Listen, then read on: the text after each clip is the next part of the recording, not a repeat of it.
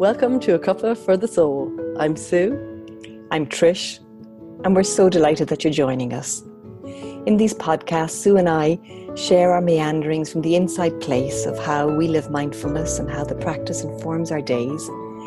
And we want to unpack it a little bit to make it accessible and available for you to have lived in your daily life too. We will offer some practices that you can use, as well as some beautiful poetry that really resonates with us. We invite you to make a cuppa as you join us and hope that you enjoy a cuppa for the soul.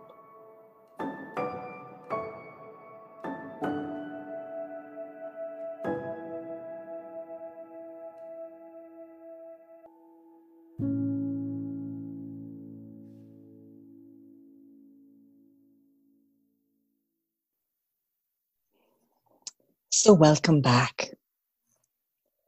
If it's safe and comfortable for you to maybe close your eyes to receive the words of some more beautiful poetry, powerful words, do so.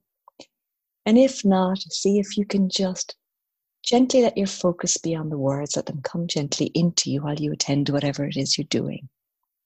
The invitation is to receive these words by Judith Hill in a poem called wage peace. You may find it helpful or supportive to let the words waft in and out with your breathing. Wage peace with your breath. Breathe in firemen and rubble.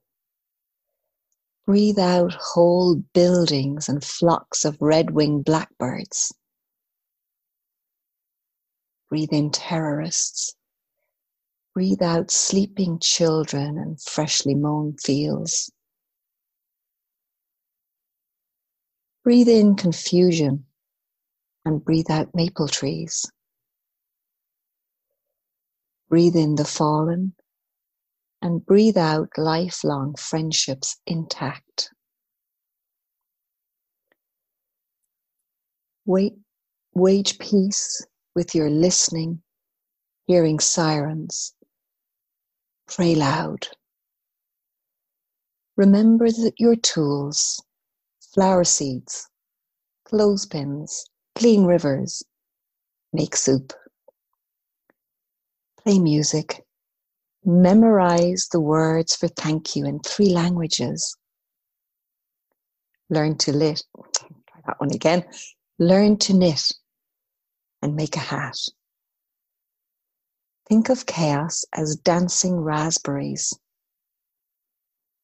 Imagine grief as the outbreath of beauty, or the gesture of fish. Swim for the other side. Wage peace. Never has the world seemed so fresh and precious. Have a cup of tea and rejoice Act as if armistice is already arrived.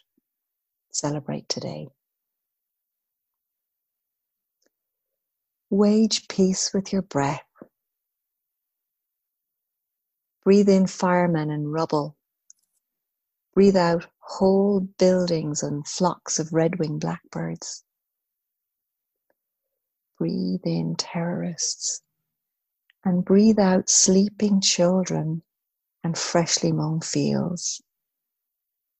Breathe in confusion, breathe out maple trees. Breathe in the fallen and breathe out the lifelong friendships intact. Wage peace with your listening, hearing sirens. Pray loud.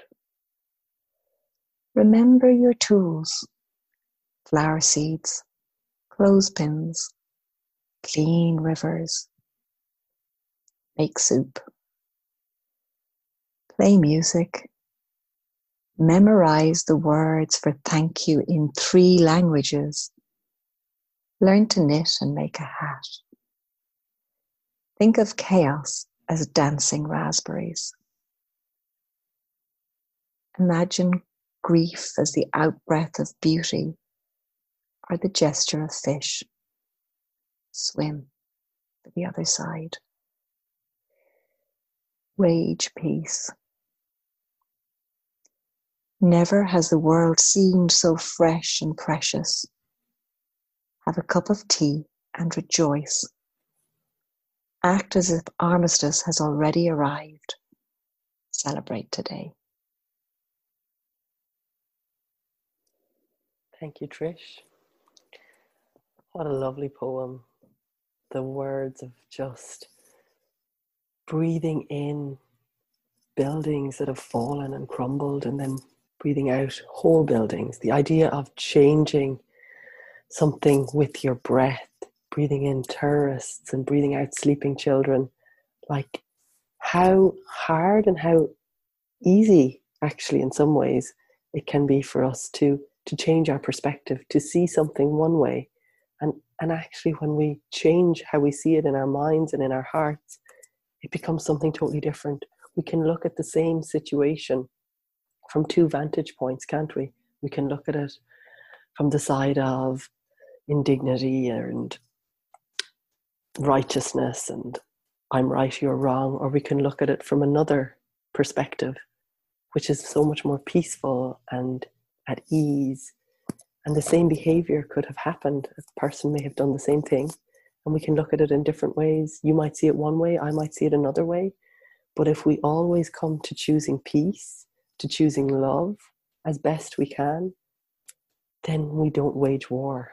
And how easy we get offended, how easy we find a reason to blame another for how we feel, how easy we find ourselves maybe caught as opposed to finding that that person actually meant no harm. They were mumbling, stumbling through their day as well. And to understand they're just human like you. They want to be happy just like you. And when we can actually understand another person and really understand them, we can no longer hate them. We can no longer wage war. We wage peace. What what what's rolling inside in my belly and I'm hearing your lovely words, Sue, is when we can uh, listen with our witness space. You know, there's times, I don't know if you've had this experience, you look in the mirror and you catch yourself looking at yourself. It's like you're watching yourself, seeing yourself. A bit like our poem from the previous one, you know, peeling, peeling yourself off the mirror, but that place where you can see yourself seeing yourself. And when when we're not in super reactivity, we maybe catch some feelings that are rising up, and instead of shooting from the hip, we might notice the reactivity in ourselves. And often it says more about us than about the other person. I remember when I was in college in the 80s, hating when we were when we were um, studying some of Carl Rogers' work. Interesting because I loved seeing him later in my life, and I saw him as a as a man teaching. That you know what you most dislike about your somebody else is maybe what you most dislike about yourself i remember thinking that can't be true and really not wanting that to be true because of course i didn't know how massive my sack of self-criticism and self-loathing and judgment and condemnation was when i was a teenager and in my early 20s i had a lovely veneer on top of that peace but boy, was I quick to judge others. And, you know, my criticism would go on and on, which is never pleasant to be around, either for the speaker or the listener. Um, but I didn't know it was out of my own brokenness that those judgments were being made. And so part of what's softened for me in the space of being able to sit with myself on my cushion or walk slowly, if that's what I'm doing, and listen to myself, is maybe just being able to wrap a kind arm around that part that's bruised and broken and find more joy and humor in it. And so I feel, you know, part of what's lovely when when in the space when meditating or even taking in Judith Hill's words this morning, breathe in, whatever she's inviting us to, breathe out whatever she's inviting us to. And in the pause, in that space between the in breath and the out breath, we're fully alive. Who is that person who's still here when there's no action happening? And that's part of what has grown in that witness space through through the hours of sitting, watching, listening and practice. Yeah, and as I as I receive the words that you're saying, what comes up for me is that in the breath, in the, the change of the breath, there is a a detoxification of the body, isn't there? So we breathe in this wonderful nourishing uh, nourishing oxygen, and then we breathe out carbon dioxide. So we we let go, we detoxify the body, we detoxify the cells. And similarly, if we imagine breathing in all that we see hurtful or difficult in the world, and we breathe out rose petals and love, oh. then let that be what you bring to the world today. The the hurt, the pain, the sorrow, and transform it. Transform it in your breath, in your heart, in in whatever way you can actually i know for me there's a practice mm. i sometimes do when i'm well i haven't done it recently now because i haven't been out in the city but when i walk through galway or um, or see people on the street i'd often imagine taking on their pain and suffering imagining they're just like me. They're want to be happy they want to be fulfilled and whatever their suffering is, and sometimes imagining what their suffering is, and imagining just sending them love. And it has been just one of these practices that I find so nourishing.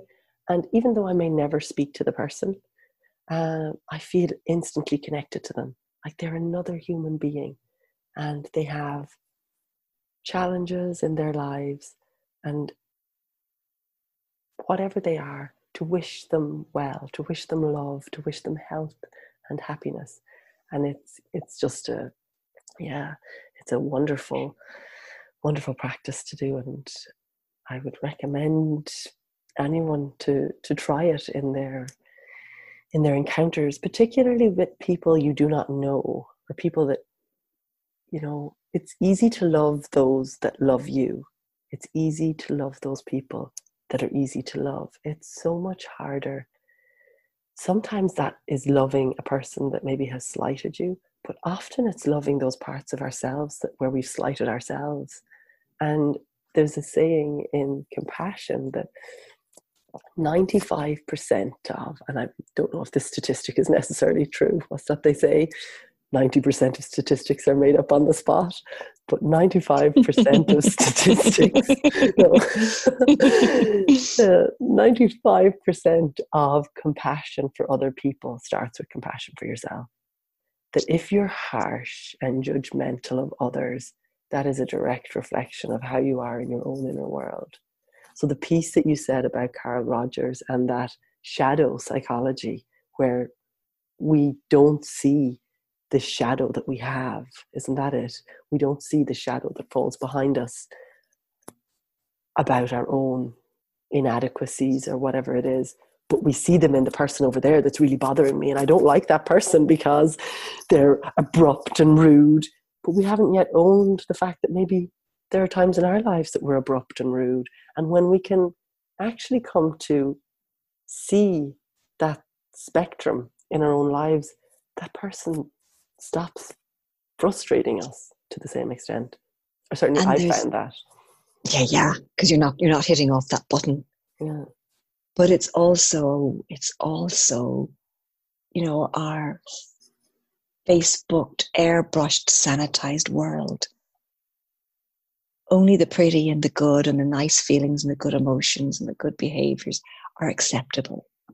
And the ugly and the shadowy and the lurky and the anger you know they're not they're not so embraced. It's like we try to change them we It, it, it, obviously, it's not gorgeous to go through the world shouting and screaming at people. But if there's something inside that needs to shout and scream, it needs a voice somewhere, whether it's journaling or acknowledging when that energy is rising and going for a good fast paced walk, the, the, need to hold that um, and all- include those, you know, it's like even if you take the different chakras in the body, the idea that, you know, the higher form comes from the waist up and the lower more rooted energies from the waist down. It's like we can we can cut off. We can cut off these things unconsciously in ourselves. I was even thinking when you were speaking of the breath, the depth of our breath can be controlled by how locked our rib cage is, which can relate to how much constriction is in us, which can come from our own thinking. Unbeknownst to ourselves, it can change in a moment.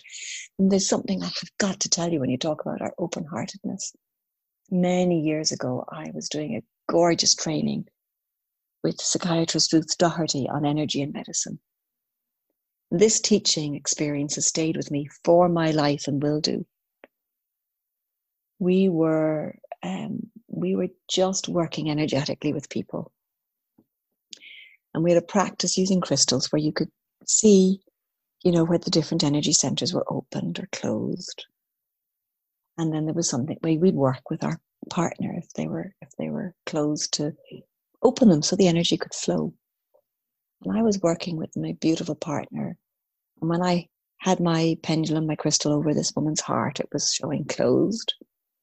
And i kind of didn't know what to do here. So i went over to ruth and summoned her to come over to me this experienced teacher and she took my pendulum without moving it a millimeter and held it, and immediately it spun wide open. She handed it, you know, gestured for me to go back and hold it again, and it registered closed. She whispered into my ear, Open your own heart. Open your own heart, Trish. And I realized I was in my head trying to do it right. And I was so busy thinking about what I was supposed to do that my fear of getting it wrong had closed my heart. And in that moment, I just softened and immediately the pendulum swung differently. Whether people believe in pendulums or not, it doesn't matter. It was just an experience. When you describe walking down the streets in Galway and how you can put out that wish or blessing to someone who's unknown, I have to tell you, there's been many, many hours I've been with those I dearly love but knowing that whatever's been going on, I can't reach them with my words. Whatever is going on for them, and I can. It's happened when I might be traveling in the car with one other. And I know that words won't reach the place, but I have sat behind the driver's wheel and just kept that beautiful practice of Tonglen where I am sitting in the car and say, May I be safe. I be well. May I know the ease of well being. May I be happy. May I be at peace. And then settle with those words for some moments. And then turn my heart towards whoever my companion is, who I can feel is suffering. And just say, May you be safe. May you be well. May you be happy. May you know the ease of well being. May you have peace. And have those words circle like a mantra, sending blessing. May you be safe and well. May you be happy. May you live with kindness and ease. May you know the ease of well being. May you have peace. And holding that space without an agenda for whatever the experience is to be different. And yet somehow the whole space changes because the hearts and minds become different. Mm. It's that real power, isn't it, of just sending love, of sending metta out to people. Would without expecting, oh, now that I've sent you a good wish, you better just cap on and, and be nice to me or, you know, change, would you not? Whereas actually to really send metta and love, it's to send it without any wish that the person be any way different.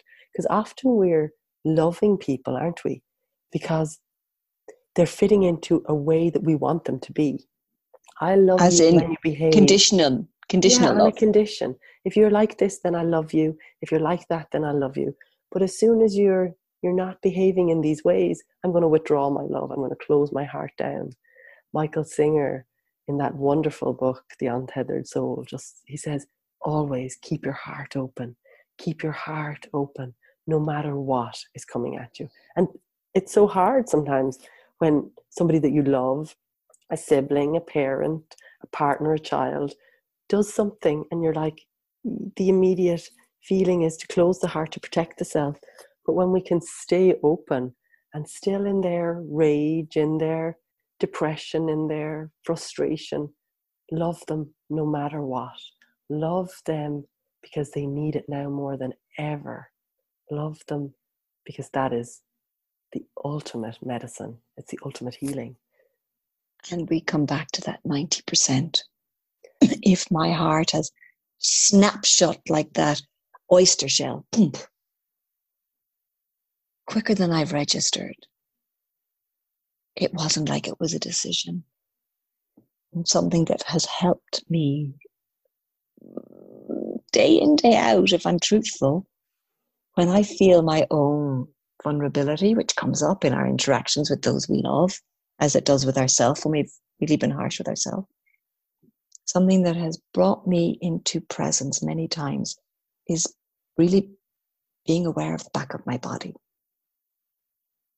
being aware of the strength of the spine, being aware almost like water flowing from the top of my head right down my back, my buttocks, down the back of my legs, into my feet.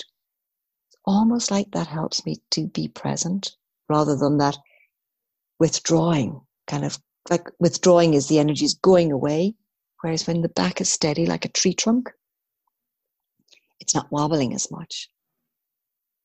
And so having as a as a gorgeous friend of mine does with her inquiry, you know, 60 to 80% sensing into your own body as someone speaks.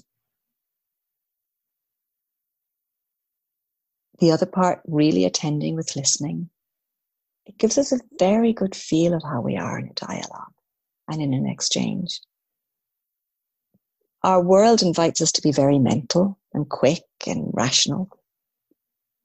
But when we stay really in our body, we've access to our intuition, we've access to our wisdom, we've access to the readout of our own emotions, which all they are is the energy of the exchange of what's going on. We sense before we, you know, we feel something before we can articulate it. You even look at your little tiny girls growing, how much their presence has been in your worlds before any words came out. You can tune into them and feel them and get a sense of what's been communicated.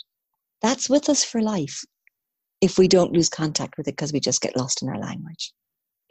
It's interesting you bring that up because there's there's a study that it's around cards and you're playing cards and there are red cards and there's blue cards and you don't know the you don't know the rules until you start to play the game and what it finds is it, it puts these conductors on your skin to see does your body pick up, does your body figure out the rules quicker than your head? And actually, it does. Your body figures it out about 10 cards into the game, and your head takes about 30 or 40.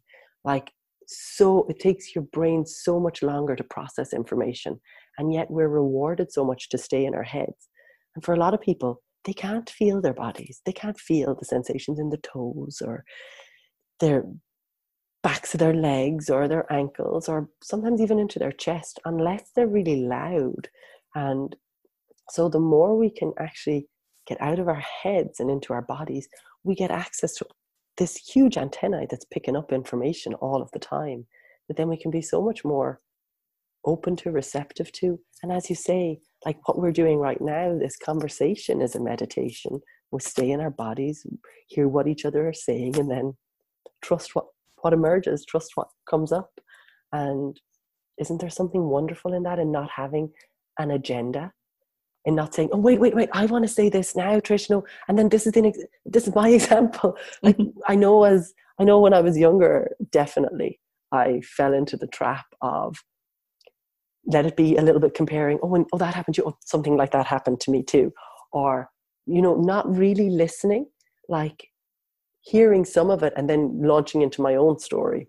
Or hearing the story, but already thinking about what I was going to say next, instead of really staying present to what somebody is saying and then just being open to whatever possibility might emerge.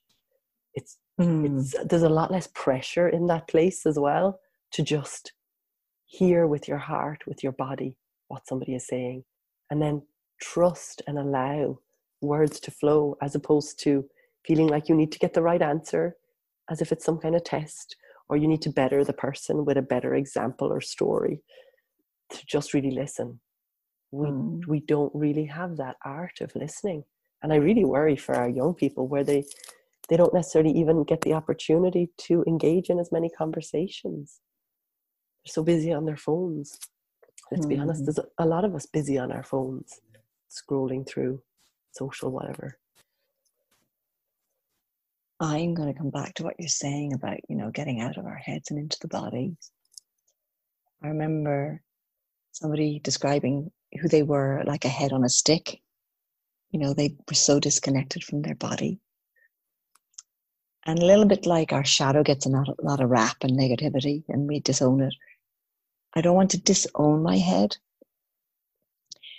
And I want to maybe just shine a light for a minute on the wonderful world of information that's coming around the gut brain connection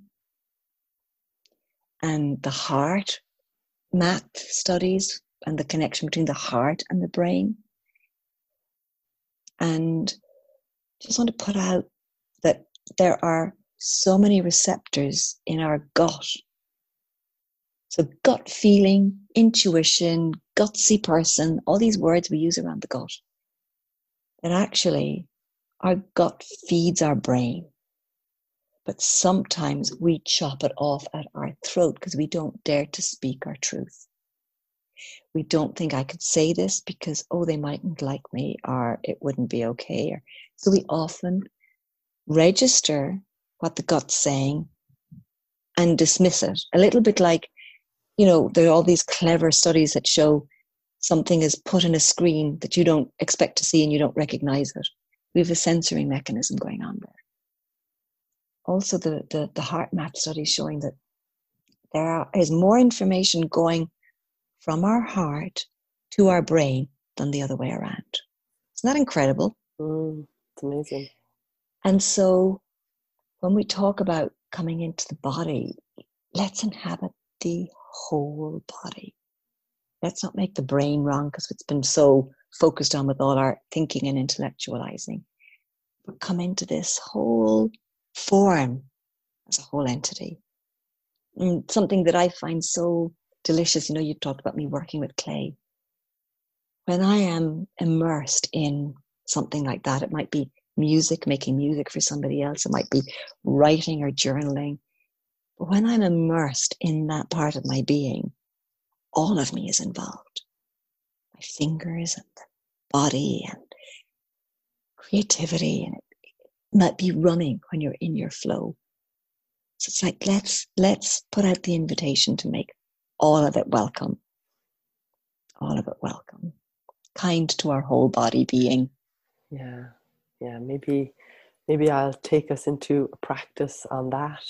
And yeah so inviting you if it's safe to do so, to lie down, to lie down and to close your eyes and to receive these words.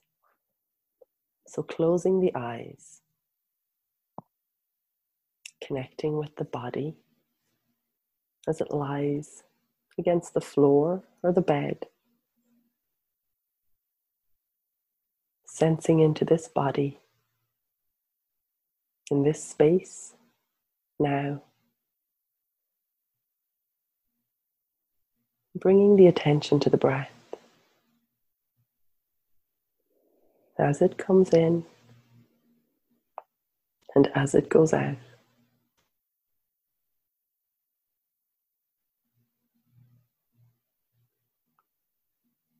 Anchoring yourself to this moment with kindness.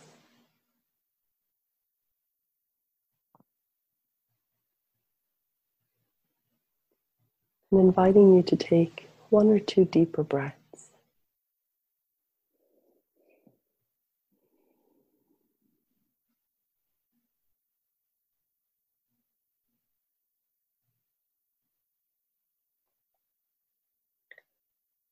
And now I would love for you to connect with a part of the body that you find there's some kind of satisfaction or it's easy to like.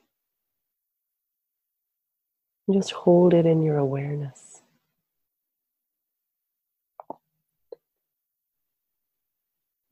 Sense into that part of the body and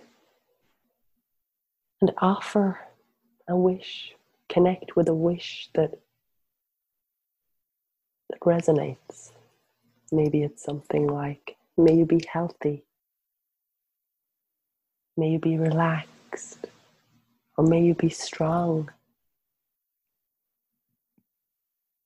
may you be soft.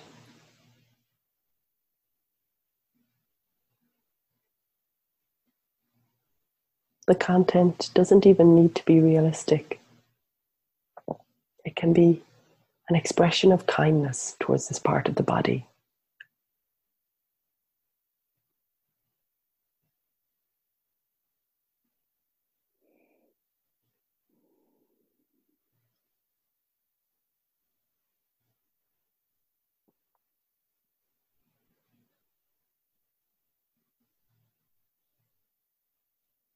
You can also direct this wish to other parts of the body that you have a good relationship with.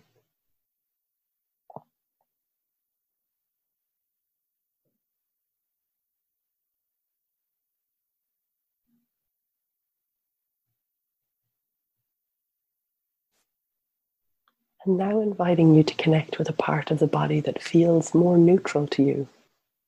Maybe this is because it's harder to feel or you find it difficult to see. It could be your back or backs of your knees, some part that maybe you're not so aware of.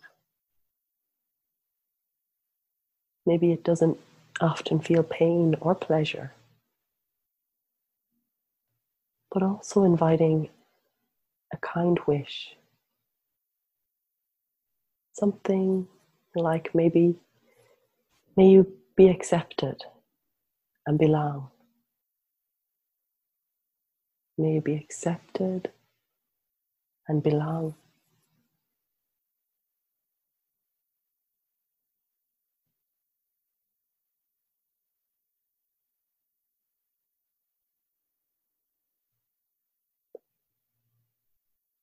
You can send this wish to other parts of the body that you have a neutral relationship with.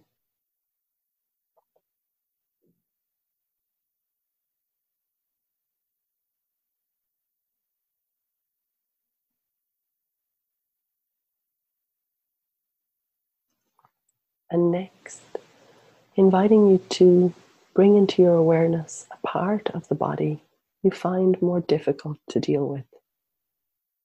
Maybe because you view it as ugly, or it's been painful or vulnerable. Maybe it has let you down in the past, or maybe now it's letting you down and not functioning as well as you would like.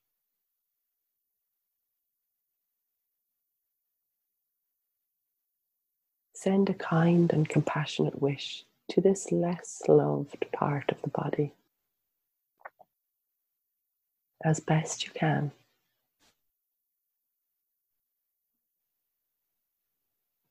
May you be healthy. May you be accepted and loved. Or whatever wish arises for you.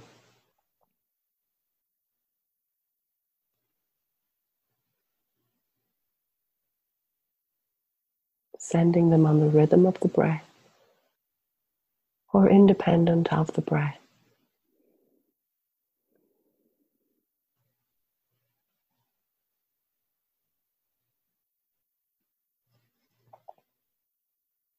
You can also direct these compassionate wishes to other parts that you have a difficult relationship with.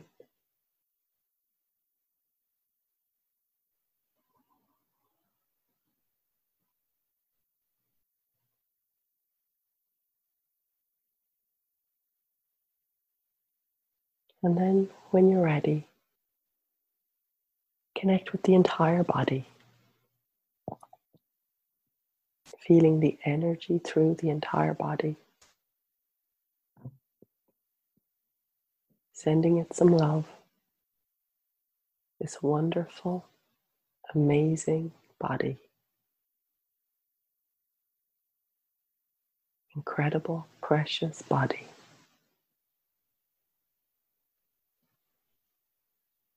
Take your compassionate wishes for your body with you into your day.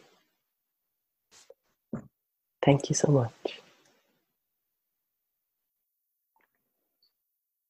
We so hope you enjoyed today's episode. If you'd like to get in touch with me, Sue Redmond, you can catch me on sueredmond.com or email me at info at sueredmond.com. I'm also on Facebook, Twitter, and Instagram at Sue Redmond, PhD.